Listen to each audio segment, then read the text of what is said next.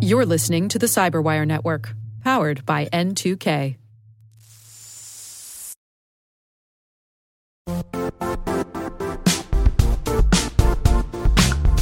Don't struggle to align your organization's cybersecurity with business risk. Get the only solution that goes beyond reacting to threats with vulnerability and risk monitoring. You need the next evolution of MDR, and only Critical Start delivers it. Critical Start doesn't just monitor and respond to threats. They put you in control by detecting suspicious activities, quickly responding to contain threats, and identifying your most critical assets and protecting them against vulnerabilities and exposures. With continuous visibility, expert guidance, and measurable risk reduction, Critical Start has redefined what it means to manage cyber risk. Demonstrate provable security maturity to your leadership while positioning your program to achieve the greatest risk reduction per dollar spent. Stop fearing risk and start managing it with Critical Start. Visit criticalstart.com and request a demo today. That's criticalstart.com.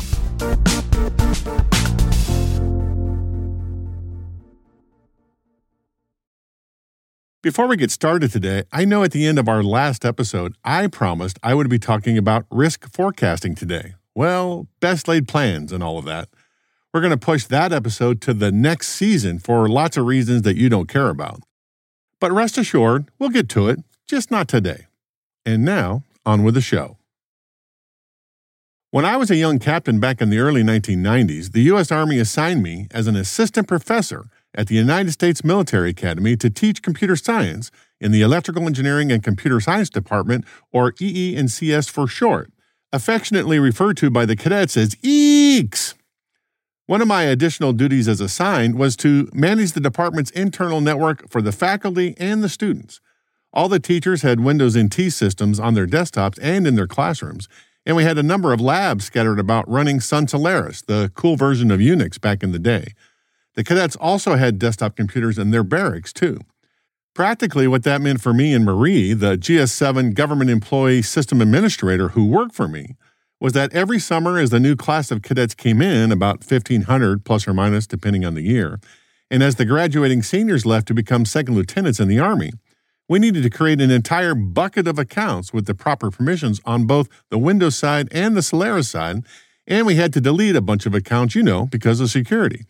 That first summer, July, Marie and I did that manually because I was the new guy and didn't know any better, and we had to get it done before August when all the cadets returned to the academy from the four corners of the world to begin the fall semester. That was a lot of brainless, repetitive toil in a very short amount of time, and because we did it manually, we made a lot of mistakes that we had to fix later when the cadets tried their first logins. Okay, okay. I made a lot of mistakes. Marie was spot on. But the point is that I vowed not to ever be in that situation again. So, to prepare for the next summer, I automated it. Fresh out of grad school with a copy of the books Unix Power Tools and Advanced Windows NT, the developer's guide to the Win32 application programming interface on my desk, I broke out the Perl programming language for Solaris and whatever programming language I was using for Windows NT at the time and automated the entire thing. When Marie and I got the file with all the cadet names that needed to be added and deleted, I pulled the trigger on the scripts. It took 10 minutes to run, and there were no mistakes. We reduced the toil that normally took Marie and me 30 days to accomplish down to 10 minutes. Now, of course, it took me 30 days of work to get the program running without any errors, but once it was done, it was done. I never had to touch it again if I didn't want to. That was a significant emotional event for a young automator like myself. I mean, I studied computer science in grad school and learned enough about programming to be dangerous, but I really didn't understand the power of automation until that very moment. Yes, automation was hard to do up front, but once done, it took an entire class of busybody work off my plate so that I could focus on other more important matters. And if that isn't the very definition of why automation is important, I don't know what is.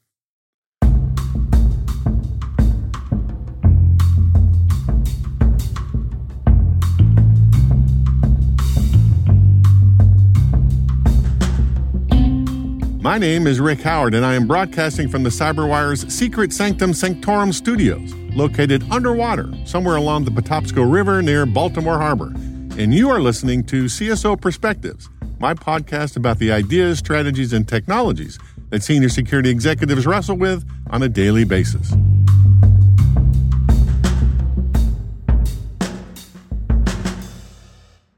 When I was in college, late 1970s and early 1980s, my future mother in law and I sat riveted through a 10 episode documentary hosted by British broadcaster, science historian, author, and television producer James Burke. The show is called Connections, and you can still watch it on YouTube for free if you want. It's about how the technology in our world that we all take for granted is connected in the most bizarre and unknown ways. And this is before the internet boom. If you grab James Burke today, he can make another 10 episodes on the evolution of software development alone, and it would be just as compelling. Hello there, Peabody here. Once again, it is time to take another revealing peek back into history. What I it to today? To understand the power of automation, we have to set the Wayback Machine to 1960. And I can hear my good friend, Steve Winterfeld, the Akamai advisory CISO and regular here at the CyberWire hash table, rolling his eyes. Oh no, not another history lesson. Yes, Steve, at this point, I don't need to do the history lessons. I'm basically doing it just to annoy you, so strap in. Back in the dinosaur days, 1960s, when computers were bigger than houses, large software development projects didn't have a standard methodology yet. We were still figuring out what to do with these things called mainframes. Computer scientists leaned on established general purpose project management theory to do software development, like the original Gantt charts from the 1910s and the critical path method made popular in the 1950s. In 1956, Herbert Benington invented the first version of the waterfall software development model. Interestingly, Benington didn't get credit for his work early on.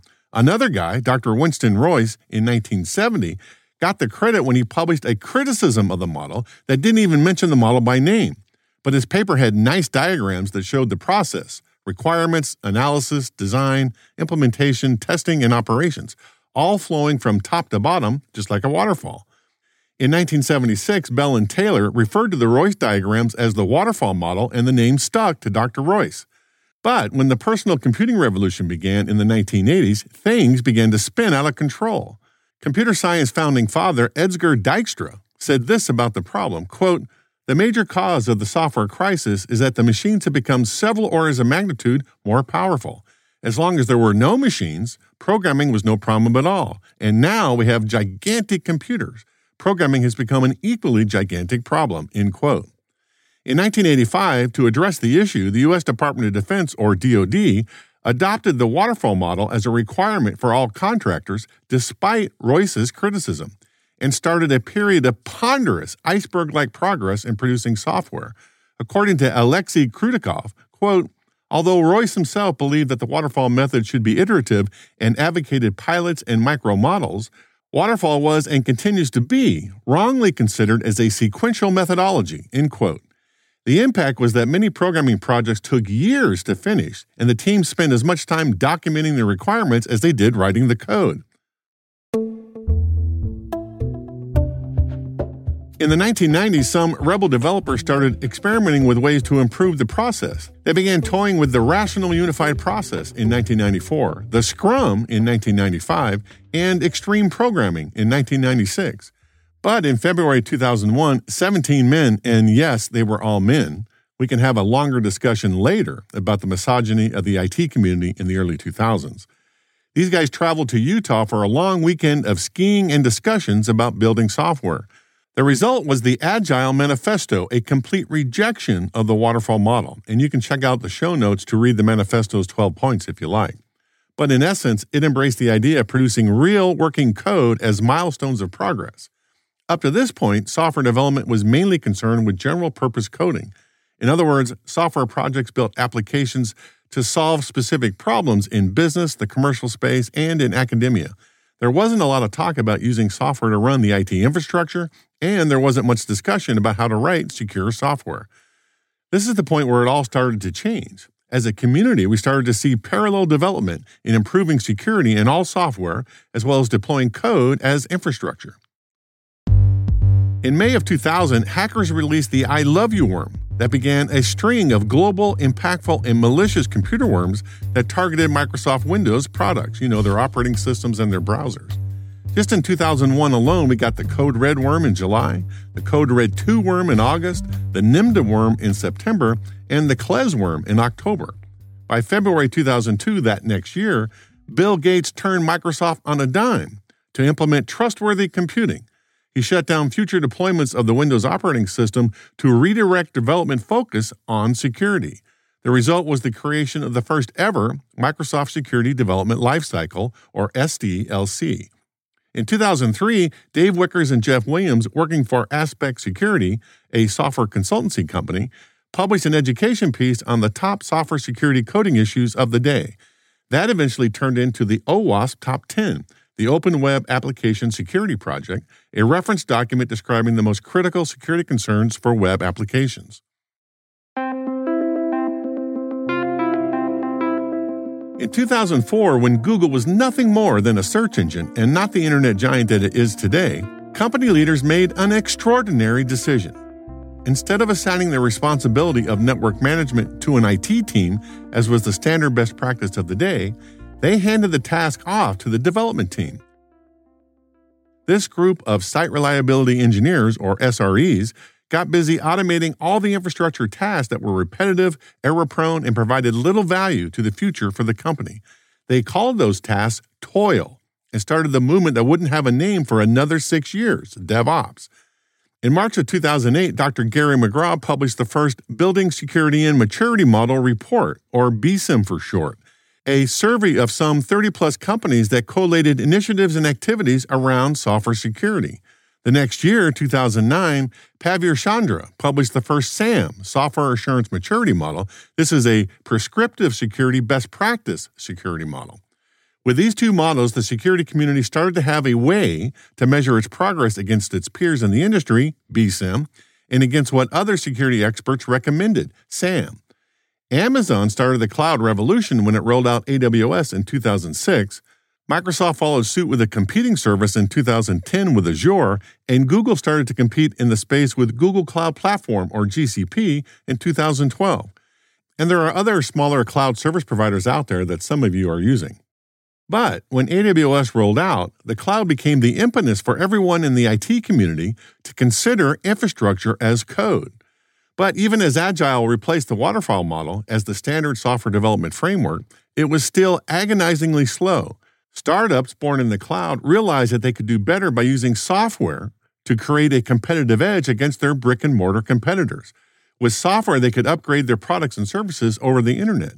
They could run circles around their competition who still had to ship hardware. They could beat their competition to market for software applications if they could just streamline the process. By 2009, DevOps began to emerge as an industry disruptive idea out of three converging concepts. One, a 2009 Velocity conference talk called 10 plus deploys per day by John Allspaw and Paul Hammond. Two, the previously described agile development method. And number three, Eric Ries's book Lean Startup, which influenced many Silicon Valley companies between 2007 and 2010. DevOps is the idea that there needs to be a much tighter integration between software developers and information technology operations. That once the developers, the quality assurance teams, and the security analysts pass any new code or maintenance updates to IT ops for deployment, their jobs aren't done. Instead of creating artificial black boxes within each team, where updates come in, get worked on, and then are passed to the next black box, DevOps is the recognition that update creation, deployment, and maintenance is one big system of systems and needs to be managed that way. It's the idea that organizations would use the same agile methodology they use today with their software development teams, but it expanded across all organizations in the deployment cycle product managers, marketing professionals, developers, quality assurance practitioners, systems engineers, system administrators, operations staff, database administrators, network engineers, and security professionals. In other words, DevOps uses the agile philosophy and across the entire lifecycle of deployed systems, from design to development to testing to deployment to maintenance and finally to end of life.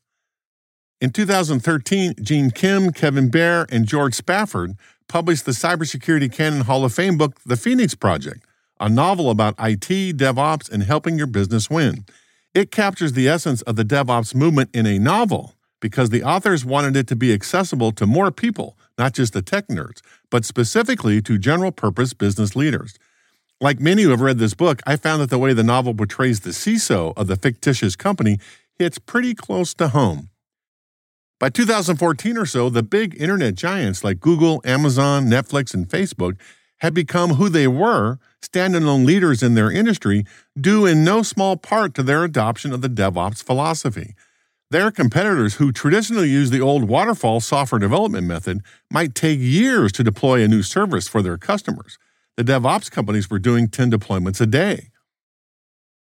At this point, you might be asking yourself, this is all well and good, but hasn't security fallen off the map? With OWASP, BSIMM, and SAMM, we were at least in the discussion. But in the years between 2008 and, say, 2017, it seemed that the IT community and their new and fancy DevOps model sprinted away from the security community. Even in the Phoenix Project novel, the security leaders weren't part of the DevOps movement. They were outsiders, not convinced about the new direction. They eventually came around, but it took the entire novel.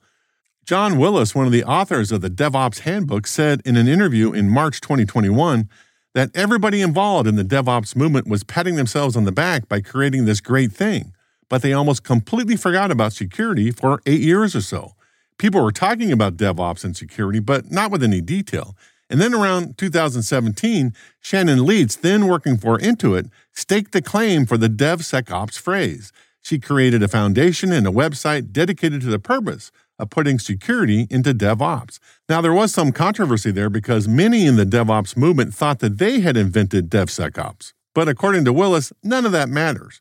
By creating the foundation, she got the idea front and center again in both the IT and security communities, and DevSecOps started to gain traction you know, there's always been obviously a discussion around security and DevOps, right? And I, I, get pushback from friends actually say, well, John, don't you remember 2013 DevOps days? Austin, I talked about security and operations and dev. But Shannon Lietz, who's over in Intuit, she coined the term, right? Like it's no big deal, but it is a big deal. Like she yeah. literally created a website, said there's this thing DevSecOps. Everybody got all upset and mad, and you know because you know she just put a stake in the ground on it, and and a lot of us fought it, right? And then all of a sudden, this DevSecOps come on, and I'm like, here we go again. Somebody trying to rename to own the name. But when you got to meet Shannon and you read the sort of literature, and then you went back and looked at the problem, is we went almost like maybe eight, nine years of sort of ignoring security. So all of us, of us like DevOps people patting ourselves on the back and like, we're so awesome. I wrote this book. No, I wrote that book. I used to do a presentation where I'd say, I take the mic and I take my hat, I throw it on the floor, and I go, God darn it, we forgot security. You know, and a lot of people argue that we didn't. In 2019, Gartner placed DevSecOps on their hype chart as just coming out of the trough of disillusionment to begin the climb up the slope of enlightenment with about five to 10 years away from reaching the plateau of productivity. And that seems about right, as vendors like Palo Alto Networks, my old alma mater, are starting to roll out infrastructure as code services to support their cloud offerings.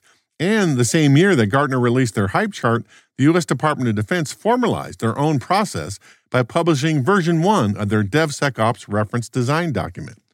The bottom line is that if your organization has adopted some form of the DevOps model, then you most likely have a version of the Continuous Integration Continuous Delivery Pipeline, or CI CD for short. The CI pipeline is the DevOps best practice in which, according to Synopsys, quote, Incremental code changes are made frequently and reliably.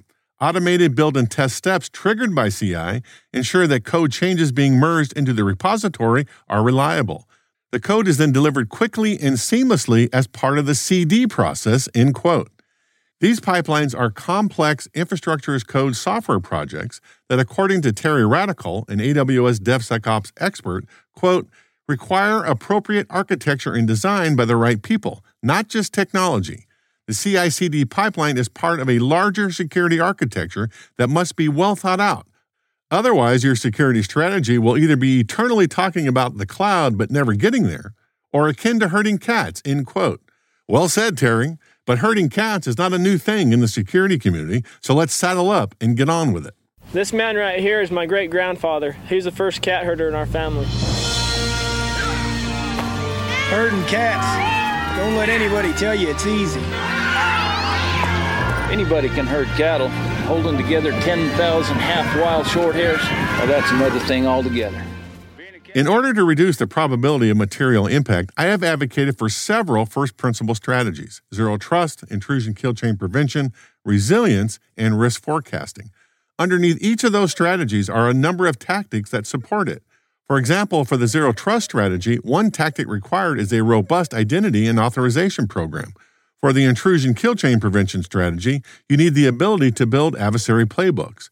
The truth of the matter is that if the security community has any hope of making progress in these four big strategies, we have to automate the toil, the manual and repetitive security work that has to be done in order to build and maintain the tactics that support these strategies. Just like I did back in the day when I automated the account creation process for the West Point cadets. Consider this automation effort as the glue that binds everything together, that makes the entire effort a system of systems that has feedback loops into the various pieces and parts. Automation has to be the fifth first principle strategy that we are all pursuing. DevOps or DevSecOps has to be the tactic we implement. But security teams can't or shouldn't do this in a vacuum or in parallel to what the IT side of the house is already doing. Why reinvent the wheel? After all, the entire mantra of the DevOps movement is to move development and operations onto the same team, not keep them in black box silos that never talk to each other. The security community has to attach ourselves to the existing CI CD pipeline process. In other words, we have to become part of the internal DevOps program, not resist it or build our own.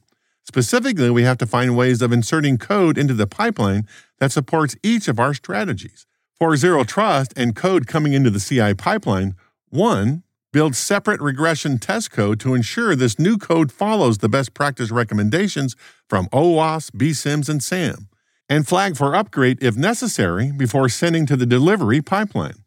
Two, for software asset inventory or SBOMs, software bill of materials, collect names of new software assets, open source code libraries, and version information. Three, for vulnerability management, check incoming code against a known vulnerabilities list and flag for upgrade if necessary before sending to the delivery pipeline. And finally, four, check that the permissions granted to each software module is in line with the stated zero trust policy or need to know. For intrusion kill chain prevention, this is where we can monitor each system in our existing security stack toolset. One, collect telemetry of the security controls actually deployed for the approximately 250 known adversary playbooks in existence and two, send new prevention and detection configuration updates as we discover new intelligence or find more innovative ways to mitigate. For resilience on all the material data operated on by all software, one, ensure that it's encrypted before sending the code to the delivery pipeline. Two, ensure that it's configured to be part of the organization's backup scheme. And three, ensure that it's configured to be part of the organization's recovery scheme. And finally, for risk forecasting, this is where we can collect evidence from each of the first principle strategy CI modules to feed into the risk forecasting model. One, what percentage of the CD pipeline code is in compliance with our zero trust policies? Two, what percentage of the known adversary playbooks do we have prevention and detection controls in the CD pipeline? And finally, number three, have we seen evidence of any known adversary playback activity in our known environments? Before I wrap this up, there is another discussion entirely around SOAR, or Security Orchestration, Automation, and Response, SIEM, Security Information and Event Management, and XDR, Extended Detection and Response via APIs, and SASE, Secure Access Service Edge, that contribute to this automation first principle idea. I've done separate shows for each of those topics, and you can find links in the show notes for each. But all of it is a big lift for the security executives to get their hands around and likely foreign to how most of us have done business for the past 20 years. But it's time to make the change, to shift left, as they say, to get this done. The immediate impact to the security executive is that some portion of your team, maybe the biggest portion, will become part of the internal DevOps movement, maybe as developers, but most definitely as product managers for each of these elements of your first principle strategy. That's something to consider when budgeting season comes around and you are considering the skill sets of your team. We've been wrestling with the idea of software development methodologies like waterfall and agile, Infrastructure as code, like cloud deployments and DevOps and DevSecOps, and coding best practices from OWASP, BSIMMs, and SAMM going on now for two decades. These are not independent systems, they overlap and interact. Up to this point, at least, for the security side, they have been manual tasks, toil that are prone to mistakes. We all know that automation can reduce the impact, at least be consistent with mistakes we make, and can offer a uniform fix across the enterprise once we've decided what to do. Automation is the key first principle strategy to get this done, and DevOps or DevSecOps, if you will, is the tactic we will all use to get there.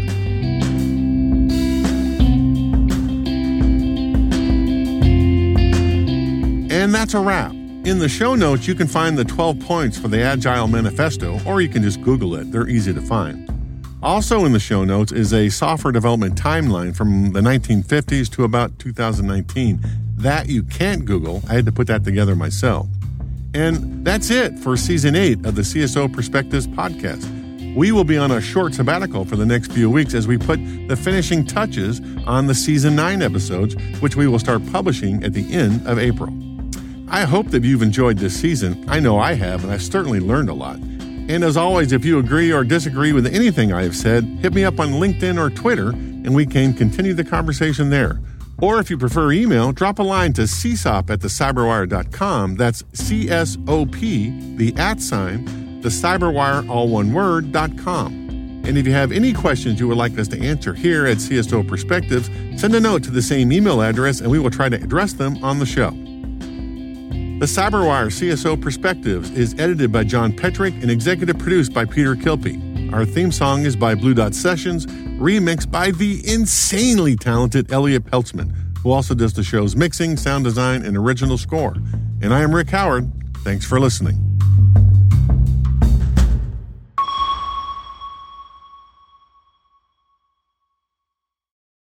If you enjoyed this preview of CSO Perspectives, be sure to subscribe to CyberWire Pro and get access to the rest of this episode, as well as all past seasons of CSO Perspectives ad free.